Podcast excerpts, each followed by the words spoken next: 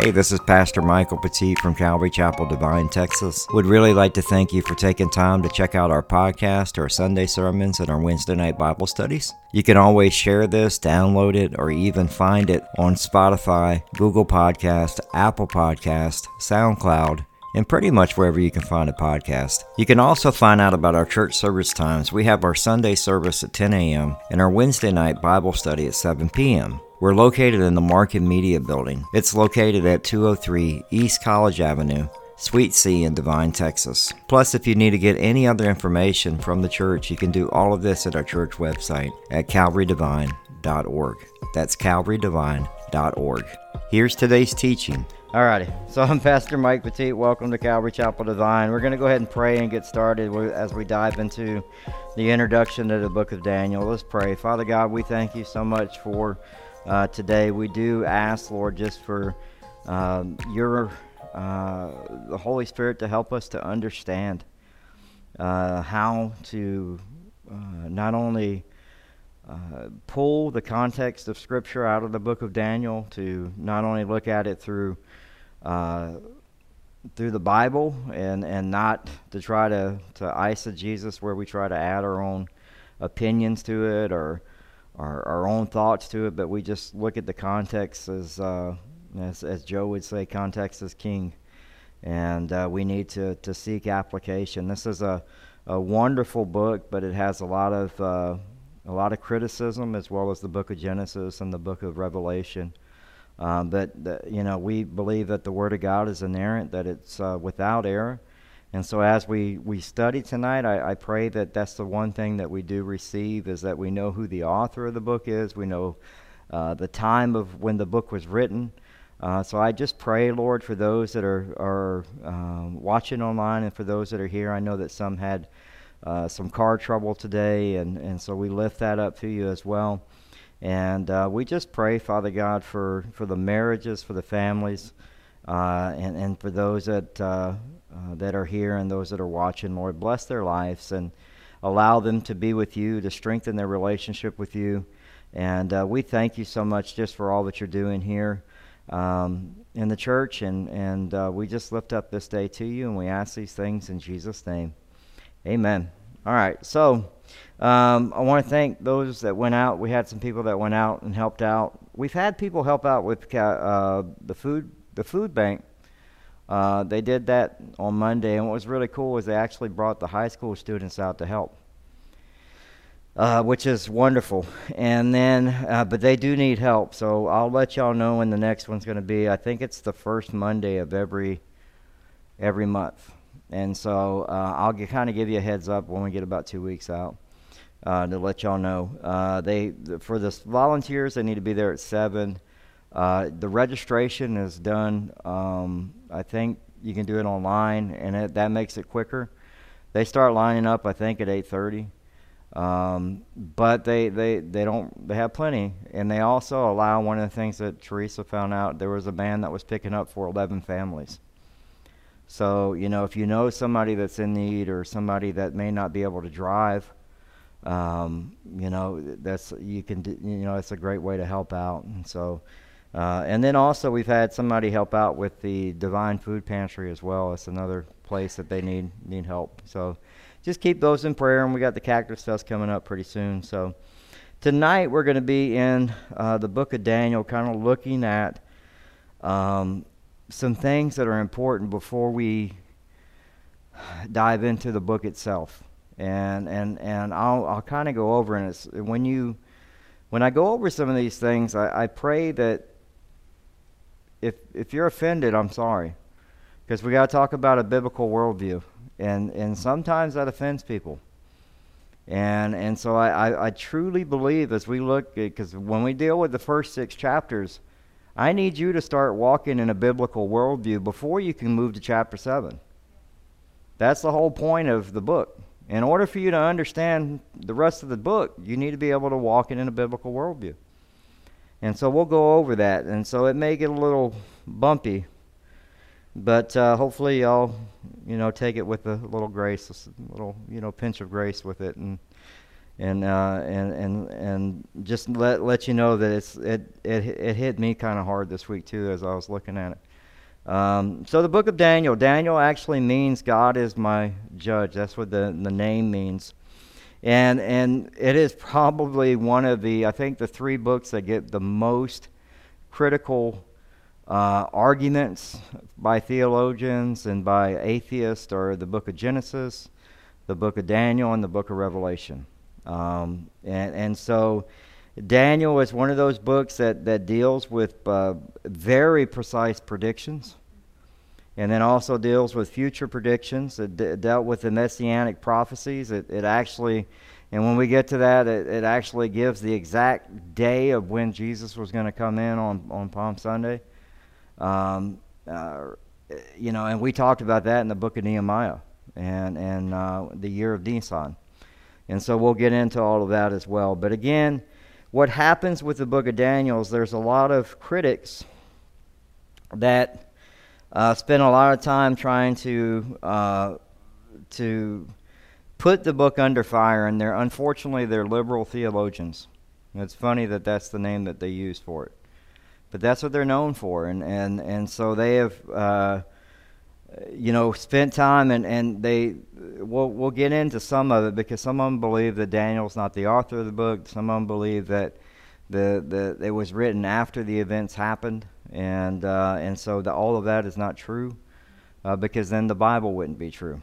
Uh, the book of Daniel actually, as we the the importance of prophecy is one fourth of the Bible is prophecy, and so that's why understanding prophecy is a big deal. And Jesus spoke about that. And so, and, and, and the book deals again with a, a, a biblical worldview, but it also deals with the prophetic. And, and so, Daniel and, and Revelation go hand in hand. So, when, when you're in, uh, when I went to Liberty, we taught, uh, when we learned uh, for our seminary, we learned the book of Daniel and Revelation at the same time. We, we actually had a class, and they were they, they go hand in hand. Um, and and so we have to understand too that as when we look at the book, God doesn't live in space and time. Okay, he he's eternal. He doesn't live with a past or a present. So we we we may have a hard time trying to grasp some of these things, but remember, He's God, and we're not. Uh, the main emphasis is, is the prophecy of Jesus Christ. Whenever we see any prophecy, he's the main ingredient for the scripture. And he says that in Luke chapter 24, verses 13 through 35. Let's read this. And, and y'all know the story well. It was after the, the crucifixion and, and the resurrection. And the two men are walking uh, on a, uh, named Emmaus, and uh, the village named Emmaus, about seven miles from Jerusalem. It's in Luke chapter 24, and it's in verse 13. And it says, The very two of them were going to a village named Emmaus, about seven miles from Jerusalem. And they were talking with each other about all these things that had happened. While they were talking and discussing together, Jesus himself drew near and went with them, but their eyes were kept from recognizing him. And he said to them, what is this conversation that you are holding with each other as you walk? And they stood still, looking sad. Then one of them, named Cleophas, said, answered him, And are you the only visitor to Jerusalem who does not know the things that have happened there in these days? And he said to them, What things? And they said to, to him, Concerning Jesus of Nazareth, a man who was a prophet, mighty indeed and word before God and all the people, and how our chief priests and rulers delivered him up to be condemned uh, to death and crucified him. But we hoped he had, uh, but we had hoped that he was the one to redeem Israel. See, again, there always their thought was always that there was going to be a king to overthrow Rome. Okay, the same thing with us we are not expecting the king to come in and overthrow the White House. We need to stop with that, okay? We have a God who's allowed this to happen. We need to be praying for our leaders. It's mixed up, and, and, and maybe there's things we don't agree with, but we need to be praying for all of our leaders.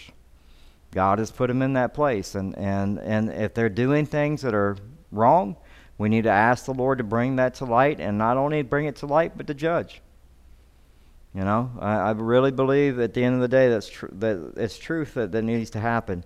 But again, they were seeking a redeemer that was going to be a king to overthrow Rome, and and I believe that's what a lot of people feel like should happen now, and it's that's not what's going to happen.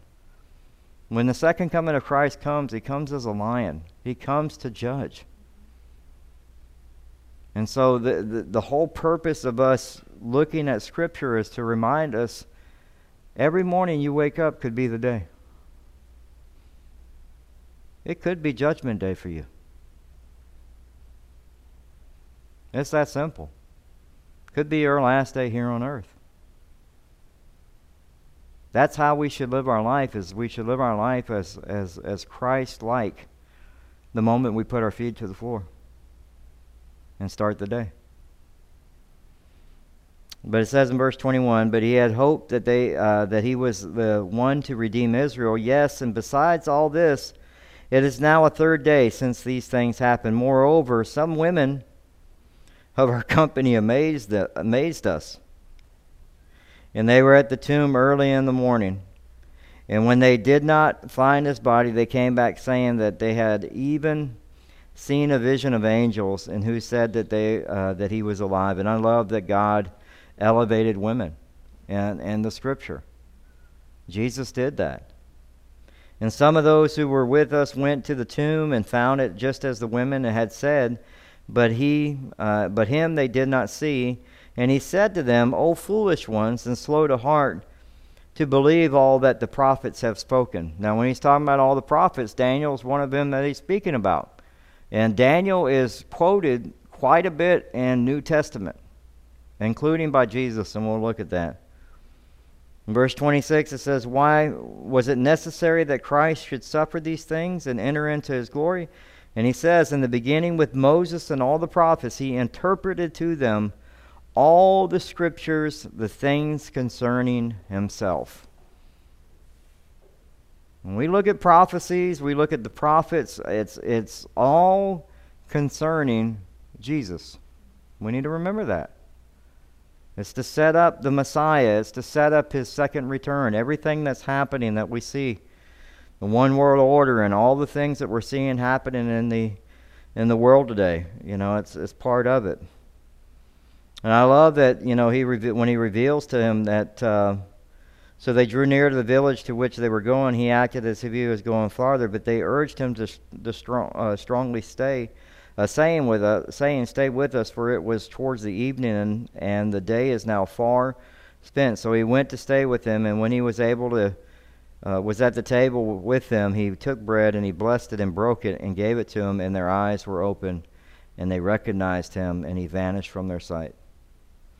And I love the, the next verse is something that should happen to us when we open the scriptures. Then they said to, to each other, Did not our hearts burn within us while he talked to, uh, talked to us on the road, while he opened to us the scriptures?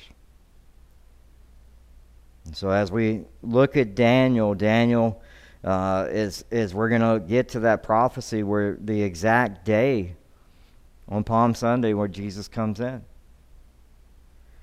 uh, their prophecy of the Olivet Discourse. You know, and we'll get to that when we get to the book of Mark in uh, Mark chapter 13. We'll have to actually break that down. And uh, Olivet Discourse is, is just the name given to uh, the, the extended teaching that Jesus gave on the Mount of Olives that deals with end of times. So if Jesus taught on it, how important should it be to us? It should be. But I believe, unfortunately, for some, it's not. So it's important for us to recognize that Jesus' uh, teaching in the Olivet Discourse is a reference to Israel and not the church, but Christ was speaking to, of God's future program of Israel. And uh, other passages uh, to consider when studying the Olivet, Olivet Discourse, you, you see some of that in the book of Daniel in chapter 9, verses 24 through 27 and also again in the book of Revelation, chapter 6, verses 1 through 19. And they refer to the future of the seven, seven year period called the tribulation. Now remember, we talked about the pre, we're pre trib. That's what we believe. We believe the church is going to be taken up, and we won't be here for that. because uh, I and we went over that in Scripture. You know, why would Jesus leave the the church here to be beaten up? No, he wouldn't do that. So the author of, of, of the book of Daniel.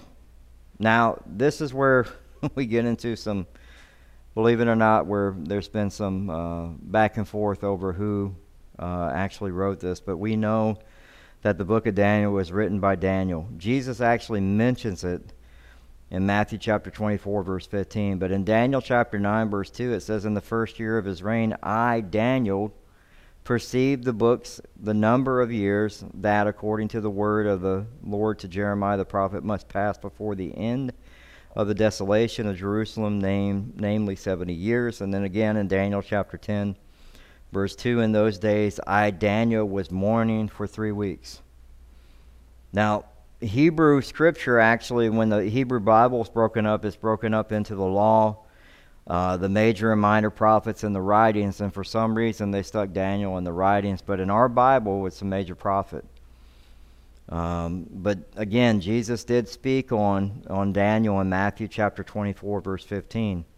It says, See, when you see the abomination of desolation spoken of by the prophet Daniel standing in the holy place, let the reader understand. So, even though in the Hebrew Bible they had Daniel as writings, Jesus said he was what? A prophet. A prophet. And he also refers back to Daniel. So people question the authorship of Daniel and, and his prophecies. And a lot of those, again, are, are liberal scholars that uh, try to destroy the credibility of the, of the Word of God and, and they and they hide themselves being theologians. And, and you know it's it's sad because that's the, the they claim the book is fiction. They claim the, the, the prophecies that were foretold were written after. Uh, and and so there's there's evidence that, that goes against that. And and so one of the, one of the things that we do know is that uh, he did everything he could do to prove that this book was written in about 165 BC. And so there was a guy named Porf- Porphyria or Porphyry. I knew I was going to get that wrong because that's my that's another thing. But it, he lived in two, 233 AD, and then he wrote books on polytheism, uh, and, and it embraced many gods. And so what he did is he targeted Daniel. And some of those who actually took those writings and based on those writings tried to mess with the date and say that it was written after after Daniel, after the events happened. And it may not have even been written by Daniel. Now, if we go by that, then what happens? The book is with error. What are we doing here? Right? And there, we know the Bible is without error. We know who the author is. We can look at biblical archaeology and it shows us that. Uh, in biblical archaeology, they actually found, um, and, and, I'll probably mess this name up big time, it's Nebo Sarsarchim. And it's a little tablet of found about that big, a rock. And it has on there, was found actually in Baghdad. It's funny how they tried to destroy all the biblical artifacts, too, during the war. They were doing everything they could to destroy biblical artifacts. And guess what? They don't need ISIS to do that. There are archaeologists that are doing that now. And in the 1960s, late 70s, we started having liberal archaeologists, and if they found something that was from the Bible, they would destroy it. And that does happen. I learned that in my biblical archaeology class. They caught people doing that stuff. If you ever want a, a, a good website, I think it's biblical biblicalarchaeology.org. I believe, and if I'm wrong, I'll, I'll, I'll correct it on Sunday. But we had they have great little 20 minute episodes and stuff, and they go over things that have been found in the Bible that people say, oh, that they didn't exist. Well, that thing that was found is actually listed, his name is actually listed in Jeremiah 39 3. And so he was one of the officials for the king of Babylon with Daniel. It, it linked it up. You see, that's why it's, and, and, and when we look at that in, in that record, it, it chronicles for the years of 605 and uh, 595 BC. And so the, the so called second deportation, the first being 605 BC, when Daniel and his companions were taken to Babylon and the tablet was found in Babylon. So it kind of gives us the date from that. And people were saying before that was found, it doesn't exist. Daniel's not a real person.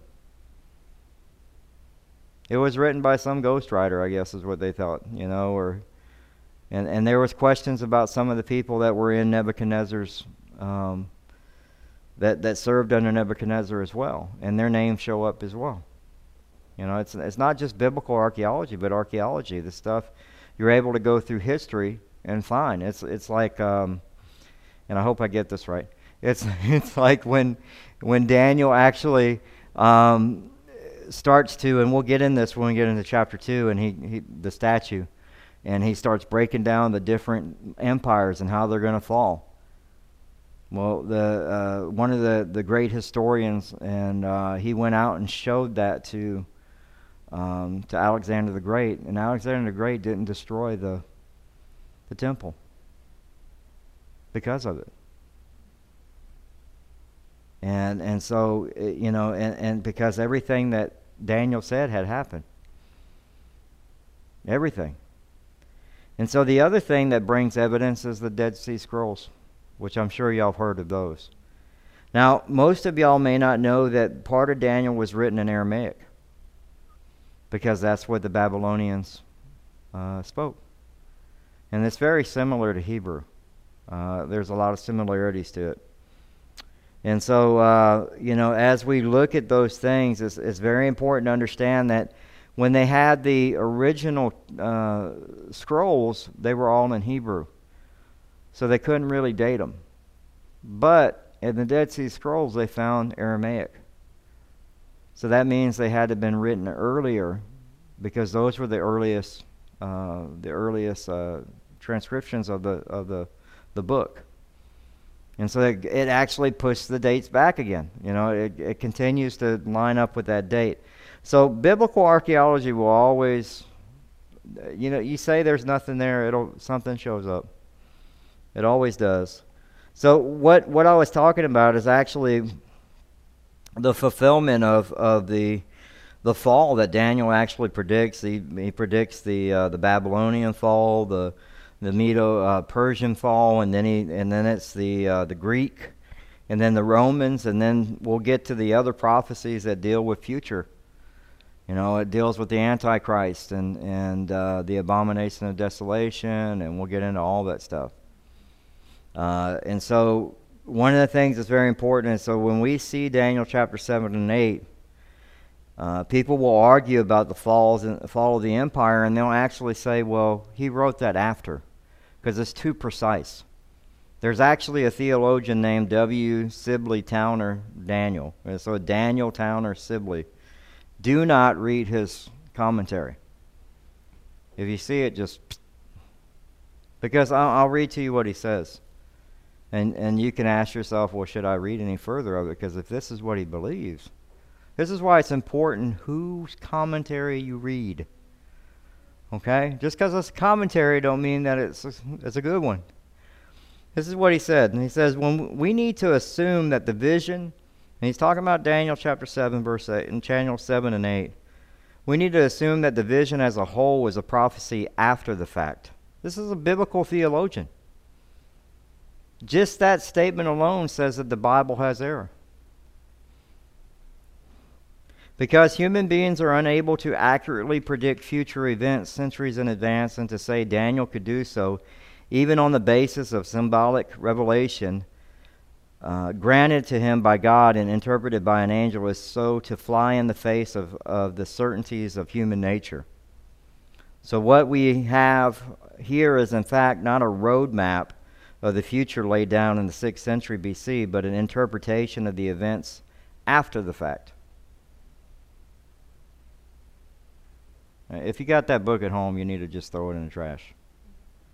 Because basically, what he's saying is like, God can't give somebody a vision. What kind of God are you serving? Right? And and at the end of the day it's like you're basically saying that the Bible is not true because it was written after the fact that the vision didn't come from God. This is a biblical theologian. Liberal. They're out there. You need to understand that they're, you know, David Guzik's good. Chuck Smith's good. Warren Wiersbe, John MacArthur. You know, I, I, I've, I've told y'all, you know, just remember when you when you go to certain ones, if they believe in Calvinism, you need to understand when you get to those parts of elect, it's going to be different than what we believe. But they still have good commentary. Not against them. I, I just think they. I mean, John MacArthur is really good. But you need to be careful who you pick. Because this guy, you can buy him on Amazon right now. Commentary on the book of Daniel and the rest of the Bible. And, and so they're out there, and so we need to we need to be aware of that. And that's why I bring that up to you. You're gonna when we get into this, there's gonna be people that, oh, that's not what I, I you know. And so we need to know. Daniel was called beloved. In Daniel chapter 10, verse uh, uh, chapter 10, verse 10 and 11, it says, "Behold, a hand touched me, and set me trembling on my hands and knees, and he said to me, O Daniel, man greatly loved." Right, greatly loved. Who else was referred to as beloved? John. What book did he write? Book of Revelation. You think that God's not planning this? You're, you're crazy. These two men, beloved, Jesus quotes Daniel. And, John chapter 20, verse 2, it says, So she ran, and we went to Simon Peter and the other di- disciple, and the one whom Jesus loved, and said to them, They have taken the Lord out of the tomb, and we do not know where they have laid him. These two books, these two men, both writing on future events. Both the books go hand in hand. Um, and, and that's just not a coincidence. That's God's plan unfolding before you. There's so many things in this book, not just on prophecy that's been proven. Proven. That it would make, I'm hoping, if you're struggling with believing in the Bible, that it will help you and strengthen you in understanding that, that man, God is sovereign. Right? God is sovereign. So the book of Daniel shows us a the, the main theme of it is it shows us that, that God is supreme. He reigns over all. And is working out his kingdom uh, program down through history. Now, how many of you are questioning his program right now? Right? Come on. I mean, we question it. What is going on? right? But we need to trust who our sovereign God is and that He's got everything under control. Everything's going the way it needs to go. According to what? Scripture. Not to your plan or mine.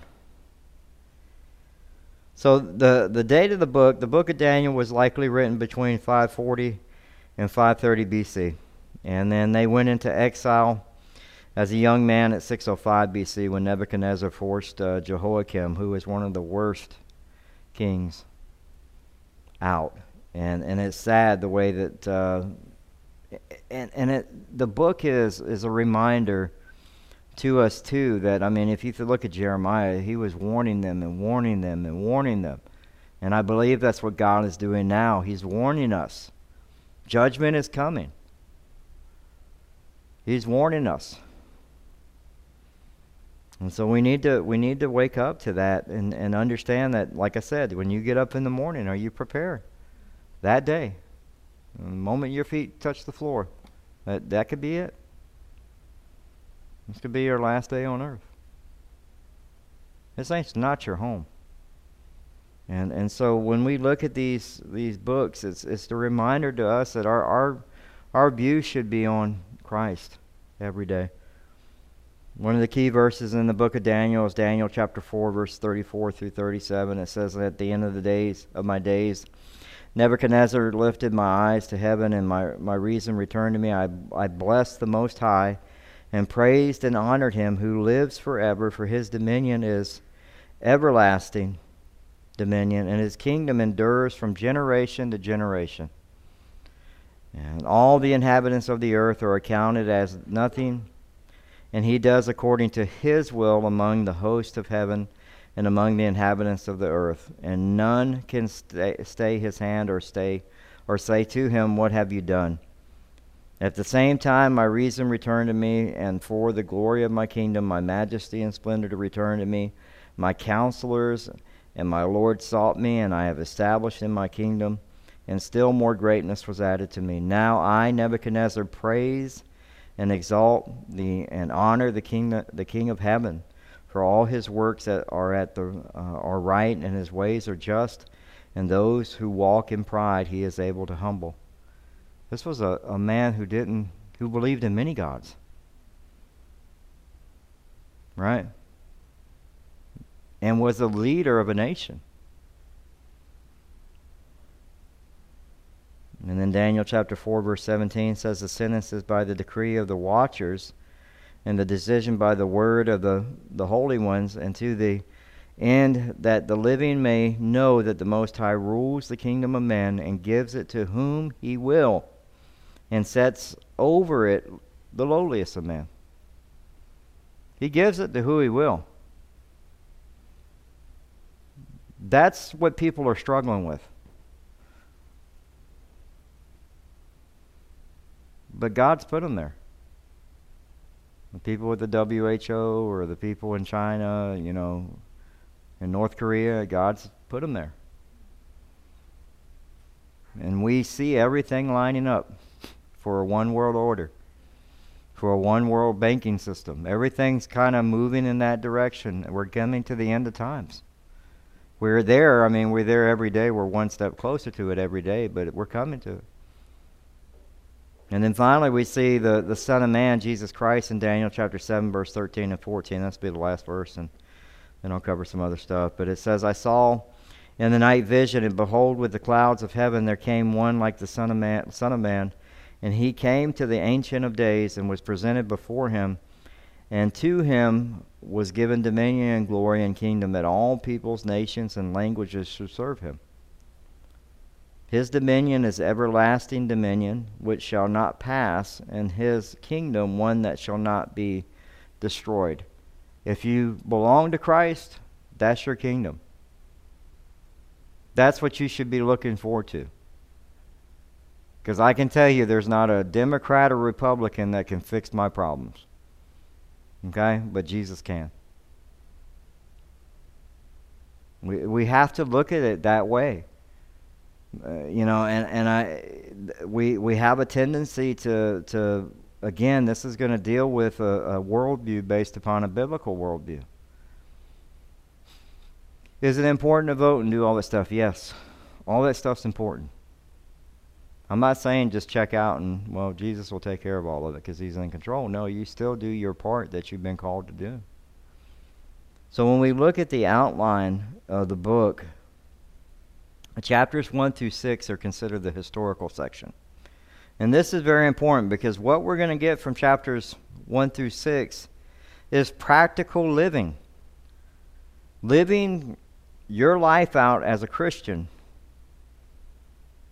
You're going to you're going to understand that. And if you can't do that, you're going to struggle with chapters 7 and on when we get to the prophetic. You see the in those chapters you're gonna we'll see about Nebuchadnezzar and the the dream next week. We'll deal with the whole book of chapter one. Um, as they're they're pulled away and and and taken taken to Babylon. And then we'll read about uh, the fiery furnace and and then the Nebuchadnezzar's vision and humiliation and eventually his restoration. That's what we just read. And then we'll see Daniel heading to the lion's den in chapter 6. And, and so, what is a biblical worldview? And this is very important because Daniel is serving in the government. Okay? This is, this is why this book is we were looking at doing the minor prophets, but I, I the Lord just put this on my heart. And as I'm looking at this book, I'm like, Lord, this is going to be a tough one. Um, but a biblical worldview is based on the infallible Word of God. When you believe the Bible is entirely true, then you allow it to be the foundation of everything you say and do. That's where people struggle. Someone with a biblical worldview believes his, his primary reason for existence is to what? Love God and serve God. And serve others. That's what we've been called to do. And so there was a, a survey that was done to ask the question Do you have a biblical worldview? And there are nine questions that you got to answer. And I took the test this week myself. So the first one is Do you, do, you, uh, do absolute moral truths exist? People are struggling with that one right now. You know? Is absolute truth defined by the Bible?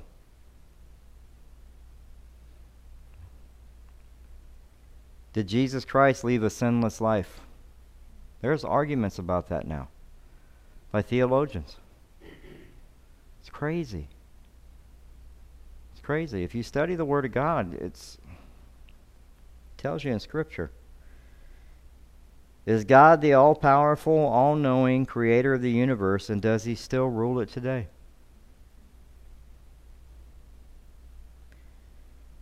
Is salvation a gift from God that, can, that cannot be earned?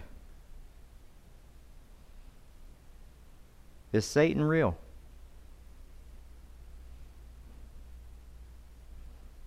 Does a Christian have a responsibility to share his or her faith in Christ with other people?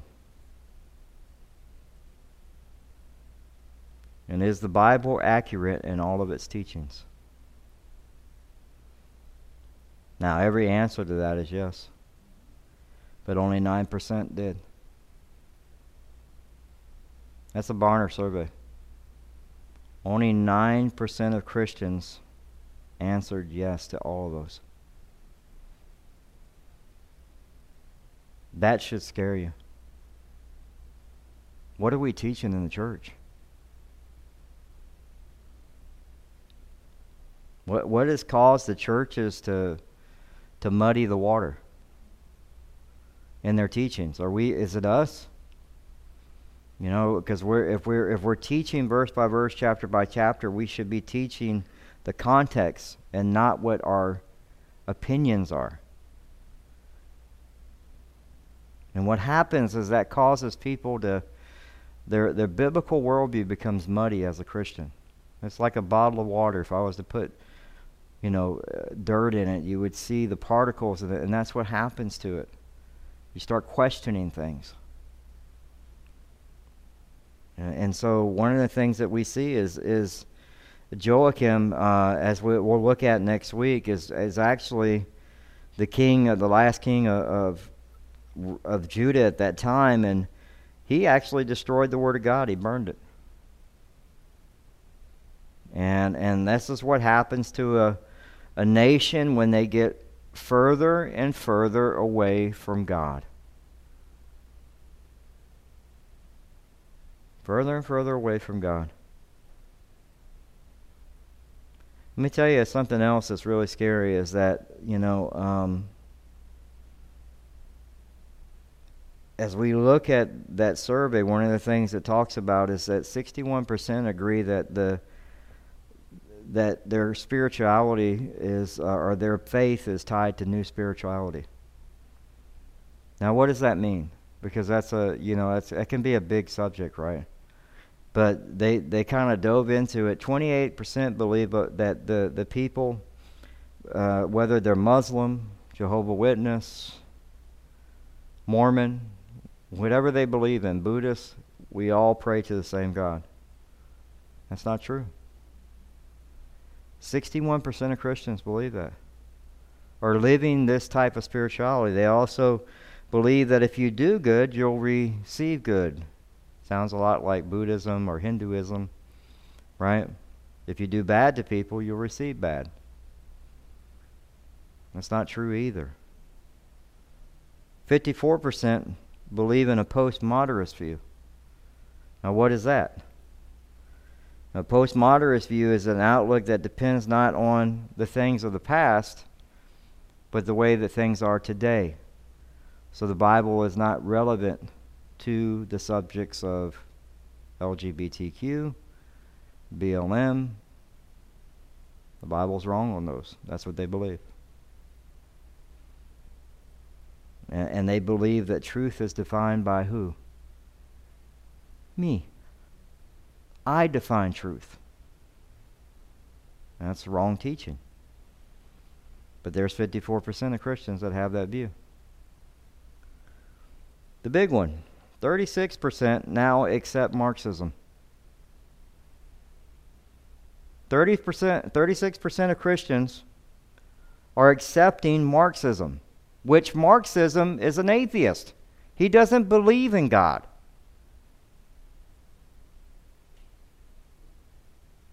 And he talks about religion. There's a quote that he does, and he says that, that religion is the opium for the, for the people.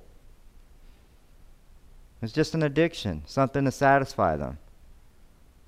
Doesn't believe in God, and yet people are accepting that view. And we have a Marxist trying to take over the bank. trying to be put in right now to take over the bank. 36% of Christians are believing in this stuff. And there's nothing biblical in the Bible that supports it. And as far as Karl Marx was concerned, he doesn't want God anywhere around the things that he's teaching.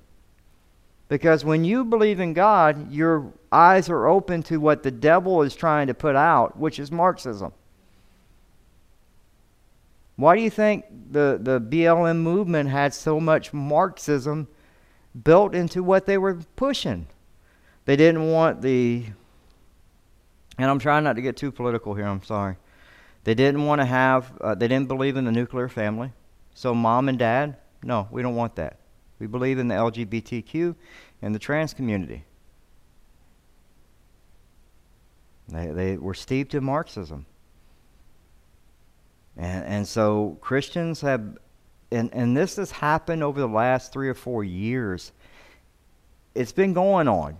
But over the last three or four years, people are falling left and right, just like the Bible said. Just like the Bible said. 29% believe in, in secularism. So, what is that?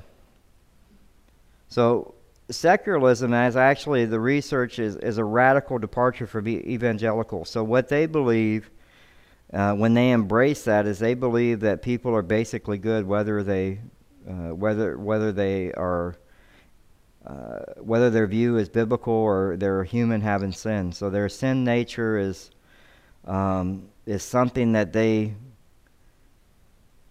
feel like it, it doesn't need to be um, that they define what their sin is. I guess is the easiest way to say it. And if it's okay or not. So what are you doing then? You're playing God. You start playing God and and and so what you see with secularism is you have uh, uh, the the biggest part of that is charismatic and Pentecostal. And so half of them claim, and, and here's a, a here's a good way to define secularism. And this happened. Okay? This just happened in our election. Uh, is abortion defined as sin? Killing a human is sin. It's defined in the Bible. But yet they believe in secularism that it's okay. It's okay. Um, they prefer socialism to capitalism and they define themselves as born again Christians.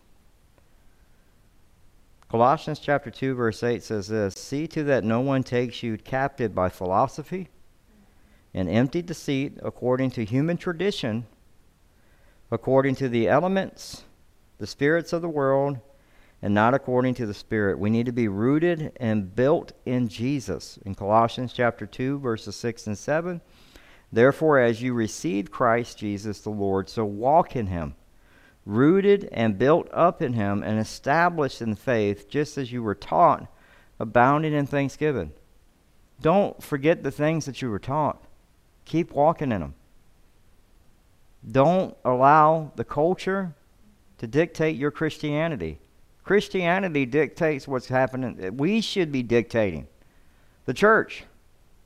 And, and that's not what's happening. So we should, we should be not only studying the Word of God, but we should be growing in the Word of God.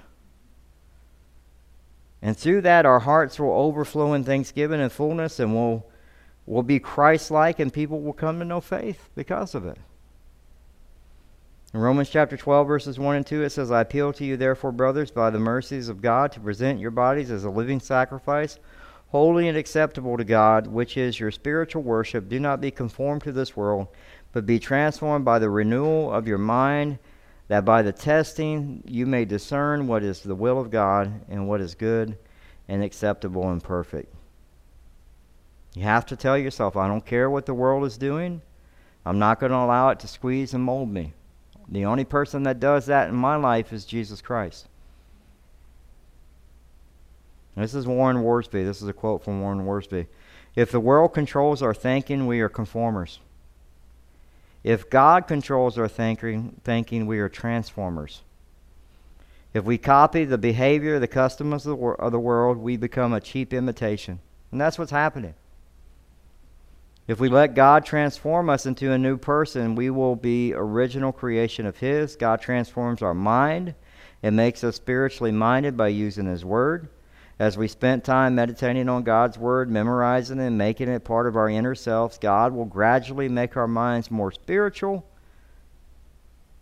We surrender our wills to God through disciplined prayer. As we spend time in prayer, we surrender our will to God and, and pray with the Lord, not as I will, but as you will. And we must pray about everything and let God have His way in everything.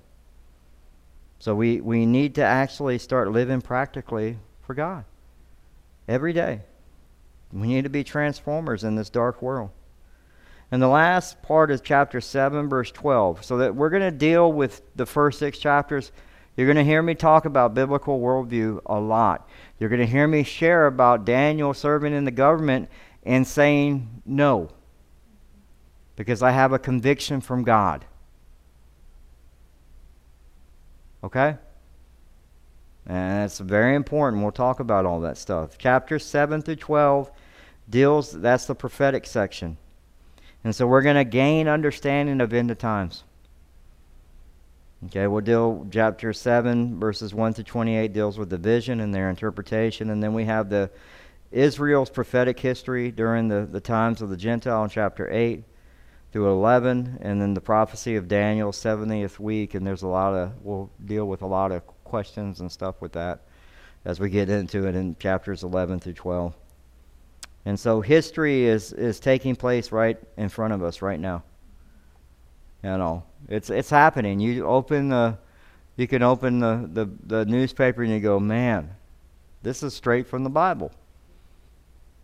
One world system, straight from the Bible, and it's crazy the people that are participating in it, and the religion, the the religious groups that are starting to participate in it. You need to be your eyes need to be wide open, and you need to be busy doing God's work because he can show up at any time. Right? And so that's why he tells us in Matthew chapter 24, verses 48 through 51. We'll finish up here. But if the wicked servant says to himself, My master is delayed, and begins to beat his fellow servants and eat and drink with drunkards, the master of the servant will come on a day when he does not expect him, and at that and at an hour he does not know, and will cut him in pieces and put him with the hypocrites in the place where there will be weeping and gnashing of teeth. You need to wake up to the fact that, that Jesus is going to return. And all you Christians with this secularism and all this stuff that you, it's going to make you, you're just going to fall further away. in your witness for Christ. I, I've seen so many people ruin their witness for the Lord. People that had platforms and are pushing Marxism, are pushing Christians, pushing for abortion.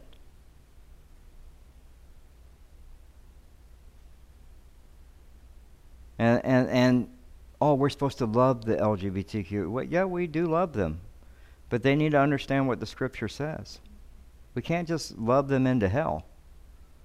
Right? Because that's what you're going to do if they if you don't be honest with them and say this is what God's word says. This book is going to probably knock us around a little bit, okay?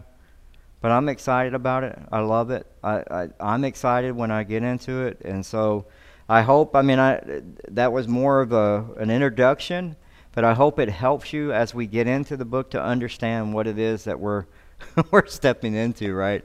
But what a wonderful book to step into. So get ready. We're going to be bouncing between Daniel and Revelation a lot. Okay? And, and so if you can kind of read chapter 1 before next Wednesday so you kind of have an idea of where we're going. And that's for you online too. So let's go ahead and close out in prayer. Father God, we thank you so much for today. We do pray and just lift up this time that we had. We do pray, Lord. Uh, so many of us have been pulled away from stuff that, that has distracted us, whether it's online, whether it's these, these isms that are going around. Uh, we pray, Lord, that you would draw us back to you uh, that we would understand that you could return at any moment. Uh, that, that we should be looking at every day as Judgment Day. And, and that we should live our life accordingly. That we should be Christ like. That we should love others and serve others. But at the same time, that, that we can't do that if we don't have a biblical worldview, if we don't spend time in Scripture, we don't spend time with you in prayer and, and Lord, uh, I believe that each one of us, whether you're watching online, you catch it on the podcast, or you're here, I believe that there's something that each one of us need to work on. And I pray over the time that we're in the book of Daniel that you'll show us. And open our hearts and our minds as we get into chapter 7 and we start dealing with end times. Allow the Holy Spirit to teach each one of us. I know that some of these books scare people, Daniel and Revelation, because they there's a lot of things in there that uh, you know that it, when he starts talking about end times, it's in in Jesus's judgment. It, it's scary, but if you belong to Christ, you won't be here for the tribulation. Um, you, your sins are for, forgiven if you've repented and you've asked Christ into your heart. You won't be there when the gnashing of teeth happen. When the church is removed from this earth and we see the evil that really exists, how bad it is, we won't be here for that. But please, Lord, help us understand and help us live for you from this moment on. And, and so I, I pray, Lord, give us a better understanding of what a biblical worldview is and show us the things that we need to work on. We ask these things in Jesus' name. And everybody said, Amen. God bless y'all. I hope y'all have a wonderful Wednesday night. I'll see you on Sunday. We'll be in the book of Mark, chapter 45 through 56, as Jesus walks on water. It's a wonderful, wonderful, and we're going to see the terrified disciples again, just like I would be. I would have been terrified too.